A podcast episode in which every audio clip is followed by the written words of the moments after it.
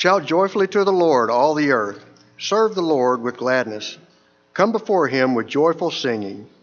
Know that the Lord himself is God, and it is he who made us, and not we ourselves. And we are his people, and the sheep of his pasture. Enter his gates with thanksgiving, and his courts with praise. Give thanks to him, bless his name, for the Lord is good, his loving kindness is everlasting, and his faithfulness to all generations.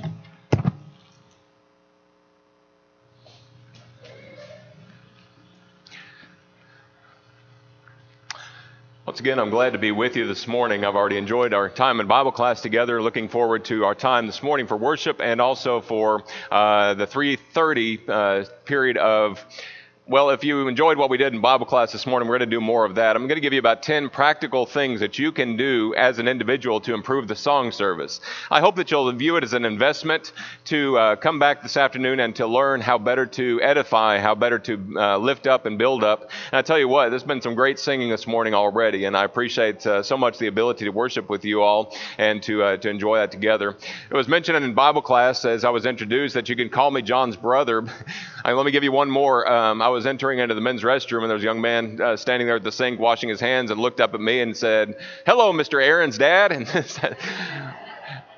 I'd never been called that before. So I tell you what, I think he was a tanner, a young tanner. But uh, anyway, um, if you want to call me Mr. Aaron's dad or just Aaron's dad, that's fine. I answered any number of things, even just hey you. But um, once again, glad to be here together with you this morning as we uh, study about singing, as we enjoy some time together and studying about ha- what makes us better worshipers. There was an old story about a man and his son who was uh, going on a mountain hike, and the um, weather was just gorgeous. And as they're hiking around the, the trails there where they live, the man was just so overjoyed that he began to break into a song. And as a young man, his teenager began to lag behind just a little bit. The man began to sing uh, more loudly as he was uh, rounding on the mountain passes. And of course, I imagine he was probably the only teenager in history that's ever gone, "Oh, Dad," and just uh, my, kids are going to enjoy that, especially whenever they get to that age. But you understand that uh, the son was just a little bit embarrassed, but he was even more embarrassed when the dad took a right turn and went right through the center of the town, just belting out his song so loudly. And the son, of course, is lagging behind more and more and more. And, and as the dad is continuing to sing and be boisterous in his song, uh, he, the son notices that the dad passes right by their house. As he's continuing to sing, he just walks right by their front driveway, and the son said, Dad, Dad, we live over here.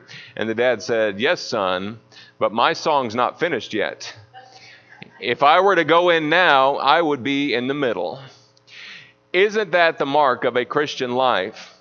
That every day we offer continually the sacrifices of praise to God, that is the fruit of our lips, Hebrews chapter 13 and verse 15. It is a joy and it's a blessed privilege to be able to sing his praises from day to day. That's going to be the topic from our lesson this evening in Psalm uh, 96. But I want you to consider this morning from the words of the song that we sing, How Great Thou Art, the second phrase, Consider all the worlds thy hands have made. Have you ever stopped to ask the question, why did God want singing to be a part of his worship? Why? Sometimes I think that we don't struggle enough with the why of what he wants us to do in worship in order to getting to really the joy of what's there. I'll confess something to you this morning. As we were partaking of the Lord's Supper, I was able to peel back the top part of the container that had the bread, and I pulled out the bread with no problem. But then, as, as, as I began to struggle just a little bit, I started pulling the tab for the juice or for the fruit of the vine, and noticed that the entire liner was coming off. Has anybody ever faced that, or is it just me? And as I'm doing there, I, I break into a dead panic thinking, oh no, how am I going to get the juice out? And here's the thing sometimes that's the way that we worship. We spend so much time with the shell of just the, the empty, sometimes procedural elements that we don't really get into the joy of why God commanded it in the first place.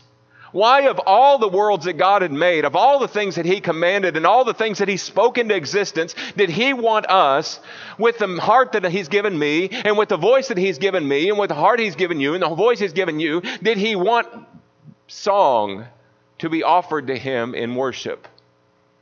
Let's explore that just for a few moments this morning as I give you some biblical reasons to consider about why God chose singing out of everything that He had made, why He wants that as a part of His worship. Number one, because it's what He likes, because it exalts Him because he knows that what we're doing is we're uniting the creative elements of man, the emotional part of man, with the mental part of man, the mind that he's given you, with the physical part of man, that body that he's given you. 1 Corinthians chapter 14 and verse 15. Paul, in speaking especially of the gift of prophecy and how the church there ought to be able to have a gift that's going to edify and build up, Paul said, I will sing with the Spirit and with the understanding. Now, I recognize that in the context, he may be talking especially about something miraculous. At the same time, I also understand the general principle that you and I have that responsibility to sing, body, with the Spirit, attitude, and the understanding, the mind. Mind, attitude, body exalting God, lifting Him up in worship. That's what He wants from each one of you. That's what He wants from each one of us. And as we lift him up in song and as we praise him together, Hebrews chapter 13, verse 15, I just mentioned a moment ago, by him, that is Jesus Christ, we offer continually the sacrifices of praise to God. That is the fruit of our lips, giving thanks to God the Father through him. We say thank you to him. We exalt him. We lift him up. And you know what? God loves to hear us. When I unite my mind, keeping it focused on what the words of the song are and how true that is to me, and I mean every word of the song, and as I sing out, God is exalted and the church is edified. More on that here in just a moment. It exalts God. Look at this number two with me this morning. It's something that helps us learn. It helps us learn. There's a teaching component to the songs we sing, isn't there? In fact, you look at those two verses that we use often to go to to talk about why we in the church don't use man made musical instruments of worship. Colossians chapter 3 verse 16, Ephesians chapter 5 verse 19, both of those have reference to teaching and admonishing to nourishing the people that are here. And it helps us learn the language of the church. Jordan and I were talking before services this morning about, uh, I think he said churchese. Is that the right term? Christianese. I have a burden for all those who are not washed and reconciled by the blood of the Lamb. You take the average person off the street, and half of the words that I just spoke, they're going to say, What in the world? Words that we use on a regular basis to talk about the greatness of our God and to talk about the Bible and opening up God's Word and Scripture and looking at those things and how God wants to be treated and how the plan of salvation is put together. Some of those words that we take for granted that everybody knows the meaning of, a lot of people don't necessarily know those words and don't appreciate that. Righteousness. What does the word righteous mean? We use it all the time, and we, well, we say in step with God or being right with regard to God. A lot of people don't appreciate that. How much more does our song emphasize what's really important about Christianity? By singing something like, Redeemed, how I love to proclaim it. Redeemed by the blood of the Lamb. His child, and forever I am. Or how, how about uh, exalted, highly exalted? I exalt the name of the Father of, of God. What does that mean? It means to lift him up. And by our songs, we teach the language of the church. A lot of scholars tell us that Philippians chapter 2, verses 5 through 11, used to be the words of an old Christian hymn that they would sing as they were gathered together. Let this mind be in you, which was also in Christ Jesus, who being in the form of God did not consider it robbery to be equal with God, but made himself of no reputation, taking the form of a bondservant, and coming in the likeness of men, he humbled himself and became obedient to the point of death, even the death on the cross. Therefore, God has highly exalted him. How many concepts, spiritual concepts, are given there in the words of what might be a song? It helps us to learn the language of the church. It helps us, number three, to express how we feel. It's going to be tying knowledge with emotion. Romans chapter 11, verses 33 through 36. Paul concluding the doctrinal section of the book of Romans. You want to split Romans, split it between chapter 11 chapter 12, because everything that he says about justification, about how a man can be right with God, he says in the first 11 chapters about the process by which God makes a man just or righteous. All of that's contained there in chapter 1 through 11. Chapter 12 through 16 is the practical section about how God uh, expects us to behave based upon everything that He said, chapter 1 through 11. But what's given right there in the that's sandwiched between the doctrinal and the practical. In Romans chapter 11, verses 33 through 36, you know what you find there? You find the words of a praise an exaltation. We call it a doxology. We might sing it as such to exalt what God has done and to exalt the, the, the, plan of God and to exalt everything that He had done. It's one thing to know and to say, I've been saved by grace. By grace you have been saved through faith, that not of yourselves, it's the gift of God. Ephesians chapter 2 and verse 8. It's one thing to know that mentally, yes. It's a different thing to say, Amazing grace, how sweet the sound that saved a wretch like me. I once was lost and now am found, was blind, but now I see. When you sing the words, God knows that what is going to happen is going to tap into the emotional side of man, the, the part that feels deeply he wants His word to sink down deeply into our heart and not just know it with a mental assent, not just know it with a mental understanding, but to be able to express it back to God and say, God, thank you so much for what you've done for me. Songs amplify knowledge. Number four, it helps reinforce our knowledge. It helps reinforce our knowledge, going along with teaching us what's important, reinforcing what's important. You look at Psalm 119, longest chapter, a lot of people say in the Bible, 176 verses. You know what Psalm 119 is all about? It's all about the Word of God. And as a psalm, it's a song about the Word of God. And in fact, if you go through Psalm 119, it's divided up into eight verse segments. Did you know that? And each one of them has a Hebrew title above each section of Psalm 119. Before the first eight verses, Aleph, it's the Hebrew letter A. Then the next letter, verses 9 through 16, Bet, the Hebrew letter B. And if we were to look at it in Hebrew, what's going to happen is you're going to see that every line of every verse begins with the letter A. And as you're talking about all the way through to the book, to literally A to Z, he's telling us that the Word of God is important. Now, as a musician, as a father, as a preacher, I'm looking at this and I'm thinking, that's really cool.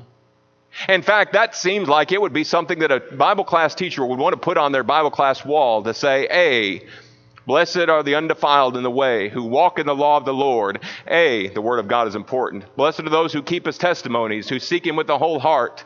And then B, when you get to the letter B, how shall a young man cleanse his way? By taking heed according to your word. B, with my whole heart I've sought you. Oh, let me wander from your commandments. B, your word I've hidden in my heart that I might not sin against you. It's a teaching psalm. So that as these children are learning their alphabet and as they're learning to write, can you imagine them singing this song over and over and over? And as the parents hear it going pound, pound, pound, the Word of God is important, the Word of God is important, the Word of God is important. Think about how many songs that we sing that are like that. Seek ye first the kingdom of God and his righteousness, and all these things will be added to you. That's right out of Matthew chapter 6 and verse 33. I am the way, the truth, and the life. No man comes to the Father but through me.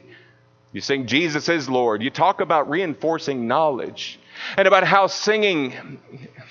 I tell our kids at home at Graber Road, singing is like Miracle-Gro for your brain. It's one thing to sit down with a passage of God's Word and just recite it over and over and over and over and over and over and trying to get it. But you know what's going to happen? If you put a tune to it, it's going to aid your remembering a whole lot quicker. Why do we sing?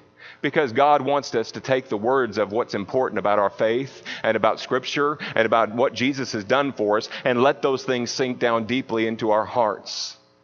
So that when the difficult come, times come, I can say, though Satan should buffet, though trial should come, let this blessed assurance uh, control that God has regarded my helpless estate.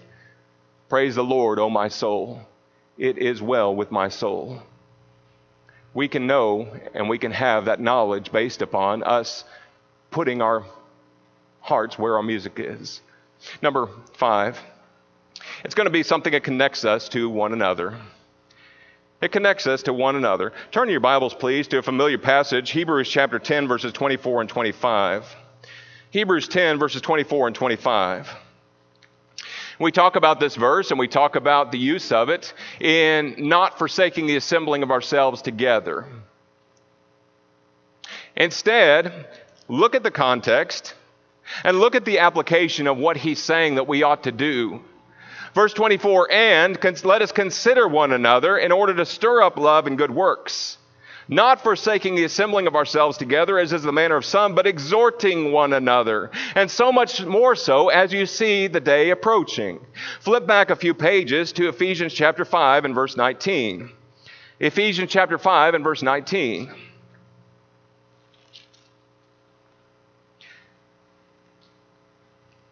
You could begin with the context in verse 18 do not be drunk with wine, which is dissipation, but be filled with the Spirit, speaking to one another in psalms and hymns and spiritual songs, singing and making melody in your heart to the Lord. You realize that Colossians 3:16, Ephesians 5:19, while our singing praises God, the force of those passages is what we do on the horizontal for you and I, for each other. As he's talking about these things, one of the primary reasons why he tells us why to sing and how to sing or to sing to one another is for the purpose, for the building up of the church, for the teaching, for the admonishment of one another. I wish this is just a personal desire. I wish we could uh, rearrange the shape of our assembly sometimes. It's hard to keep that in mind sometimes when all you're doing is just staring at the back of the head of the person in front of you. When in reality, when you talk about, have thine affections been nailed to the cross? Is thy heart right with God?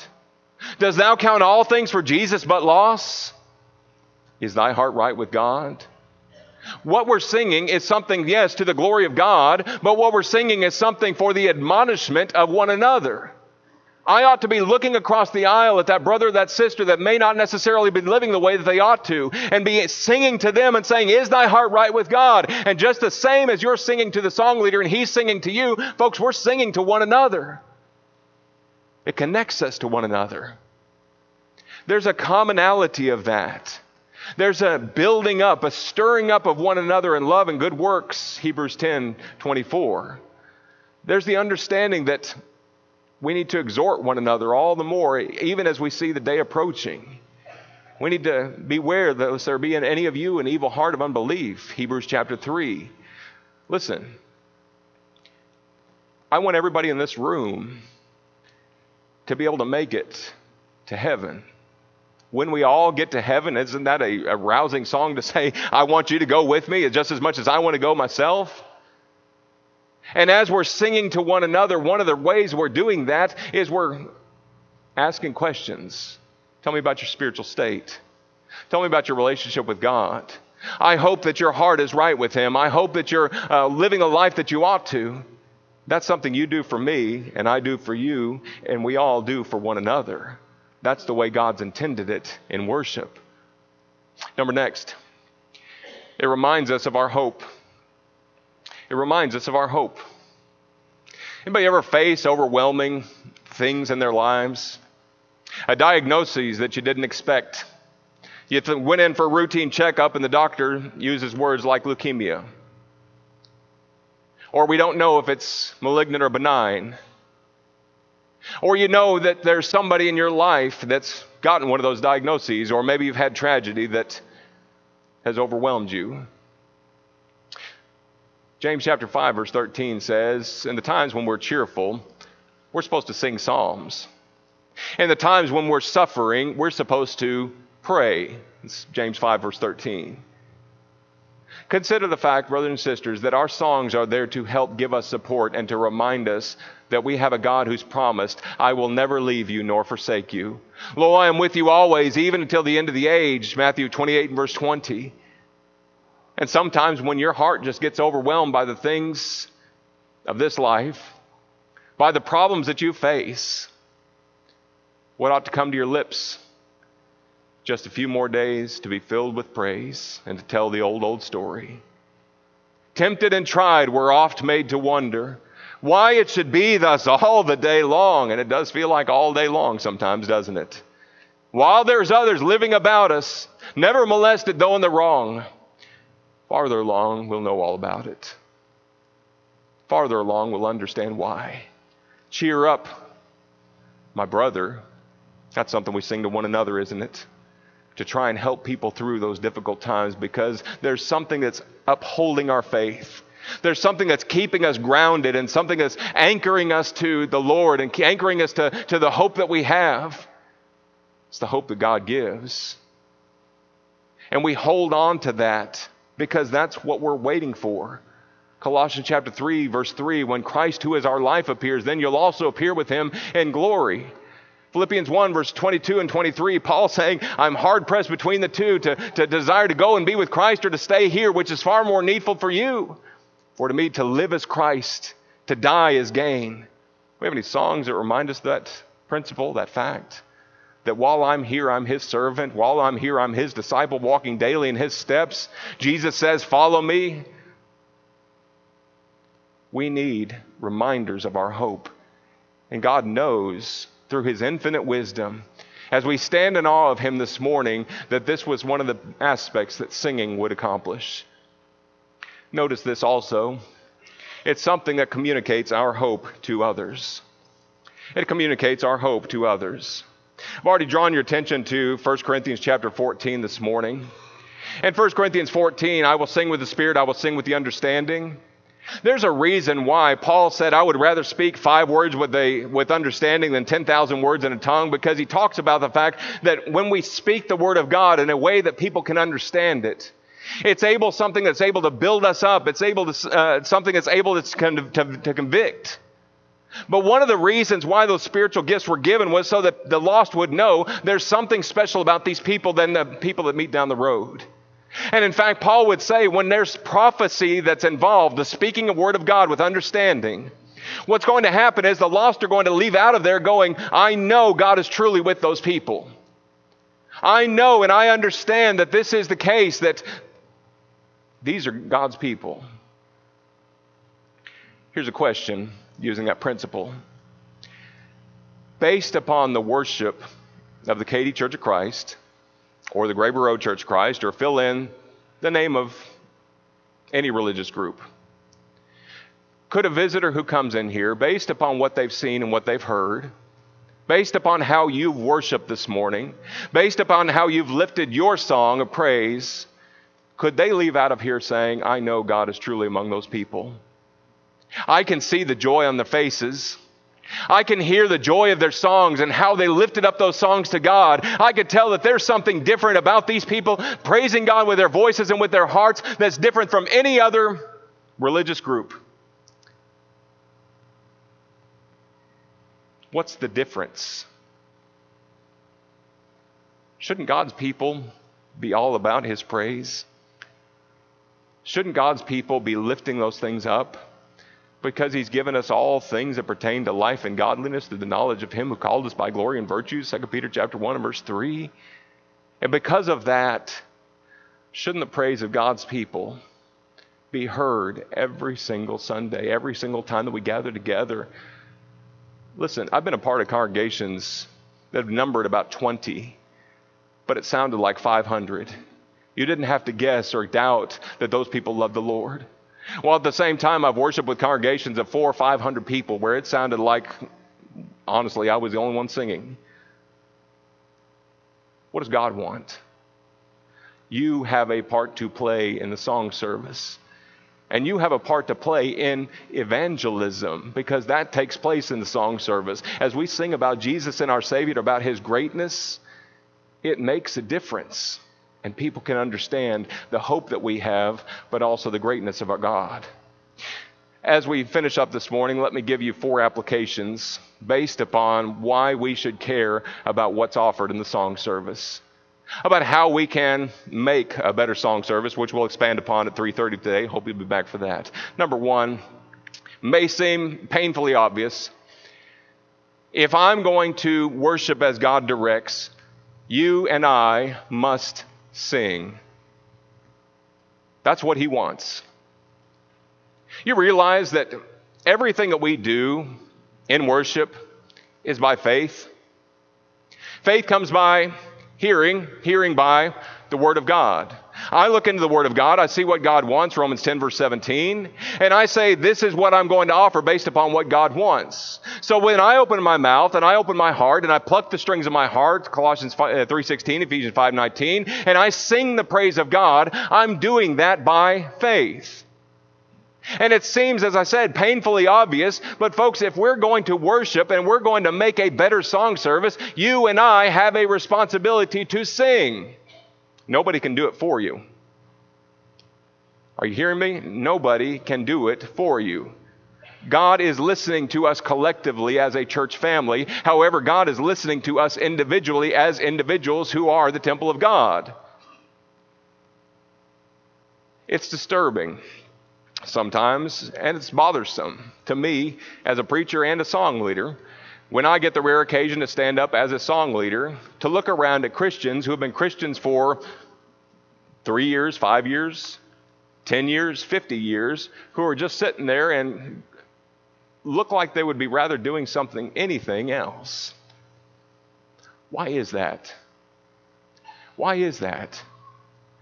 Cultivating a heart of praise and a heart of worship is something that we do from Monday to Saturday so that when we get together corporately, if, if you uh, please, if we get together together as a church so that we can better offer those praises. And if all I'm going to do is just sit there and not sing, I find myself asking the question how in the world are we ever going to enjoy heaven? How in the world are we ever going to enjoy heaven? You realize this book by far and away that uses the word worship and sing more than any other is book of Psalms. You know what's second? It's book of Revelation. When you find what's going on in the throne room of God, you find praise, you find worship. When you find what's going on as the people of God are redeemed and as God goes through this divine plan, as Jesus holds the, the scene of history of everything that's going to happen uh, there in the Roman days, and then ultimate victory of the church, you know what's going to be going on? Singing, worshiping. I made the comment in Bible class this morning that singing in worship, spending time together like what we're doing this morning, is the closest to heaven that we're going to get here on earth. Until the Lord calls us home so that we can sing around his throne. Again, please note that I didn't say you have to have a good voice. Make a joyful noise unto the Lord. Sometimes you may think that that's all it is, but you know what God hears? A heart, a life that's truly appreciative of who He is. You and I must sing. Note this also you and I must sing to one another. Going back to Hebrews 10, verses 24 and 25, stir up one another to love and good works, not forsaking the assembling of ourselves together, as is the manner of some, the habit of some, but exhorting one another, so much more so as you see the day approaching. Folks, we are singing to God. We are singing to the glory of God, but there are songs that are especially done for the edification of one another. Consider just for a moment. You get to worship this in the Sunday morning, and you're looking for a face because you know that brother or sister is going to be somebody that's going to encourage you. And you're looking for them because you've had an exceptionally hard week. You've had the bottom drop out of your life and you're looking for somebody and you're saying, I know brother or sister so and so is going to be an encouragement to me. I know they're going to be one of those people that accomplishes Hebrews 10:24 that stirs me up to love and good works. And you know brother, sister, so and so is missing the service that morning because they decided to sleep in. They decided that there was something that was more important than coming and singing Fairest Lord Jesus. You realize that missing the assembly is as much a sin against God as it is against the people who are sitting in the pews? Because if I willfully miss the assembly, I can't stir you up to love and good works. And if I willfully miss the assembly, you can't stir me up to love and good works. And there is a mutual respect and a mutual appreciation for the coming together of God's people that if I neglect, I cannot sing to you and I cannot stir you up and you cannot stir me up. You want to know the greatest reason to attend worship? To glorify God, to exalt Him, because that's what He wants, that's what He likes. You know the second greatest reason? Because I want to hear your voice, because I want to see your face, because I want to stir you up and I want you to stir me up to love and good works. God forbid that we make the habit of willfully forgetting and missing the assembly because you know what? The song service is not going to be as strong without your voice. The teaching and the admonishing that's going on is not going to be as strong without you being here present in the assembly.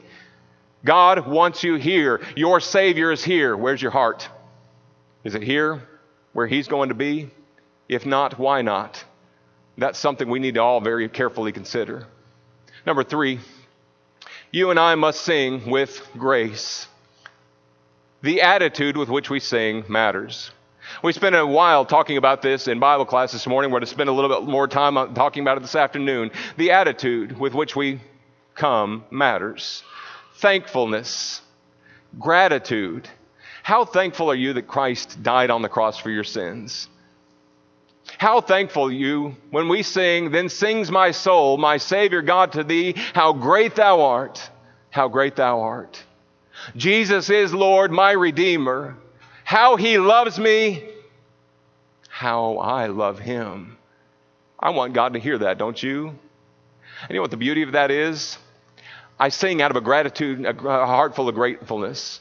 I sing out of a heart full of appreciation for what God has done. And you know what happens? Is God gets the glory for that.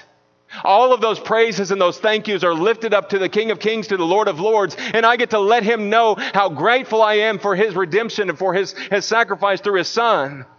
But you know what else happens? Second greatest reason?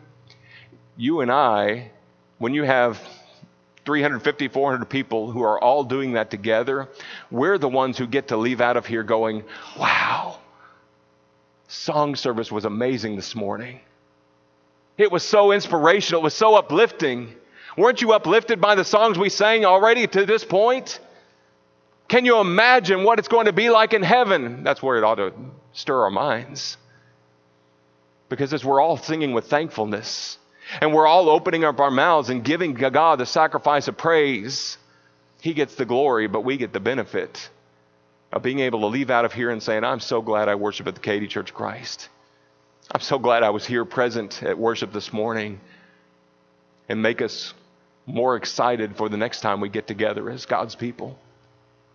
Last one this morning. You and I must sing with grace, but you and I must sing also in truth. There are two elements to this. The very first one is doctrinal. Doctrinal. 1 Peter 4, verse 11 if any man speaks, let him speak as the oracles of God. I don't think we speak out of line in Scripture if we say, if any man sings, let him sing as the oracles of God. Listen, there are a whole lot of songs that have been written by fallible men. And as those songs have been written by fallible men, you and I, you and I, not just the song leaders, song leaders, we better take this uh, into account especially, the doctrinal accuracy, the truth of what it is that we're singing. Because there's this whole lot of songs that may sound good to the ears, but they're not sound to the soul. And as we sing those songs, we may be perpetuating things that are not true. I don't want to be guilty of that as a preacher. And I certainly don't want to be guilty of that as a person who's trying to build up and lift up God's people.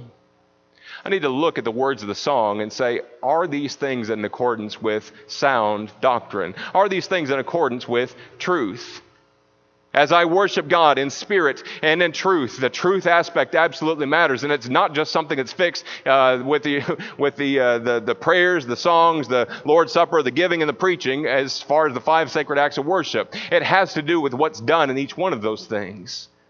The second aspect of truth is this Am I following along mentally with what's going on?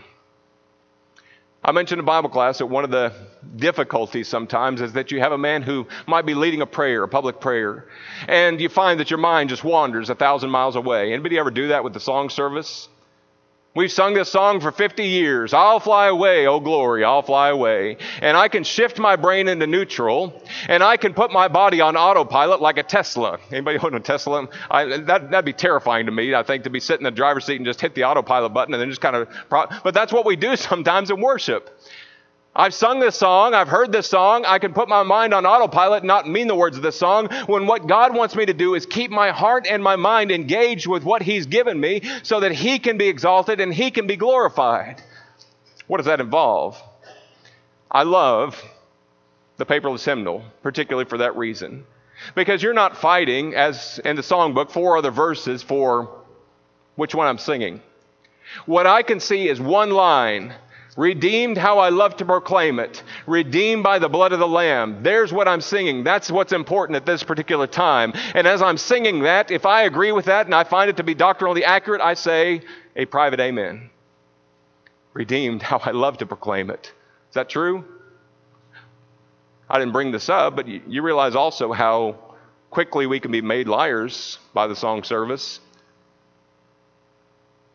Jesus, you're all the world to me.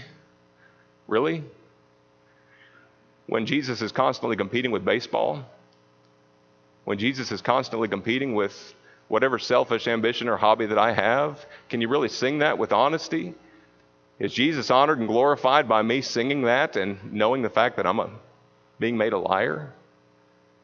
But as I sing those songs and I sing those lines, I'm thinking about each one and thinking, is this true?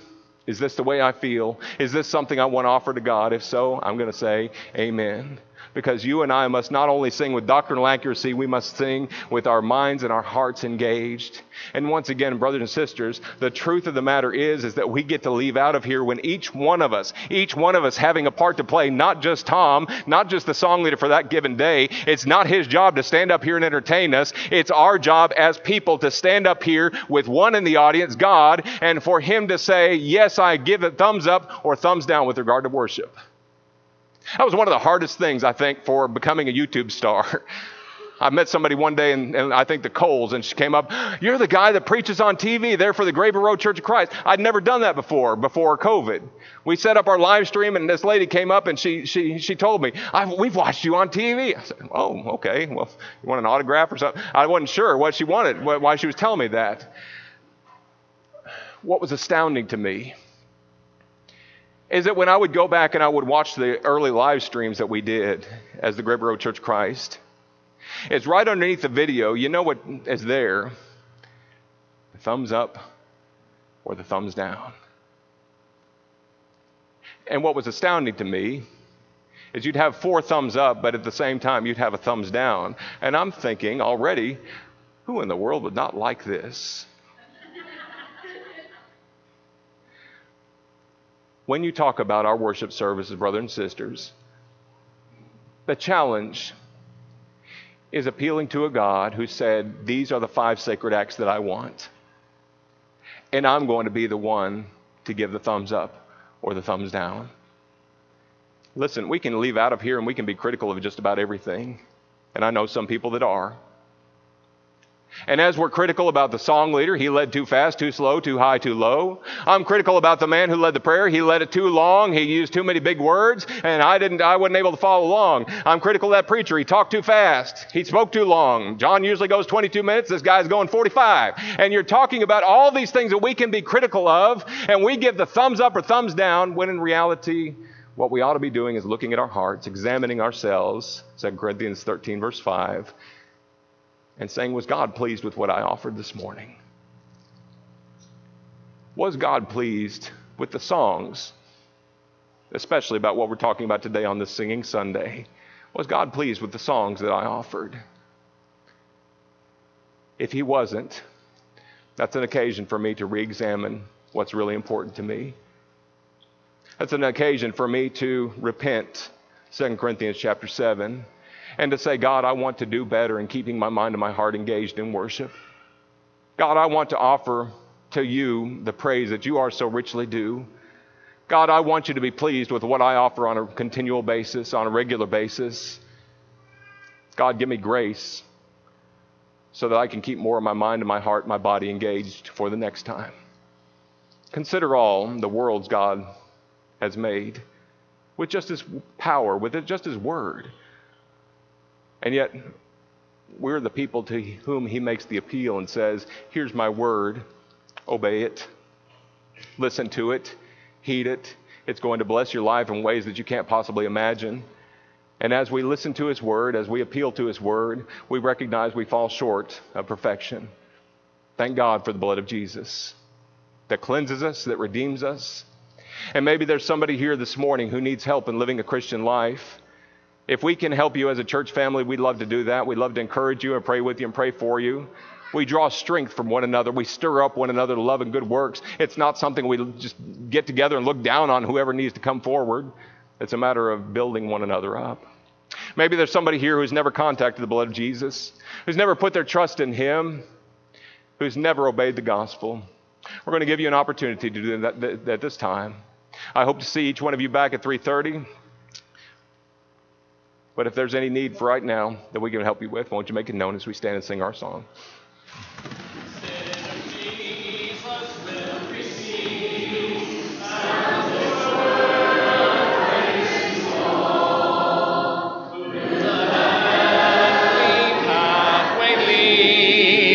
all who linger, all who fall, sing it o'er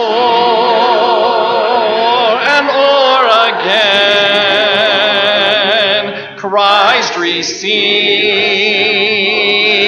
sin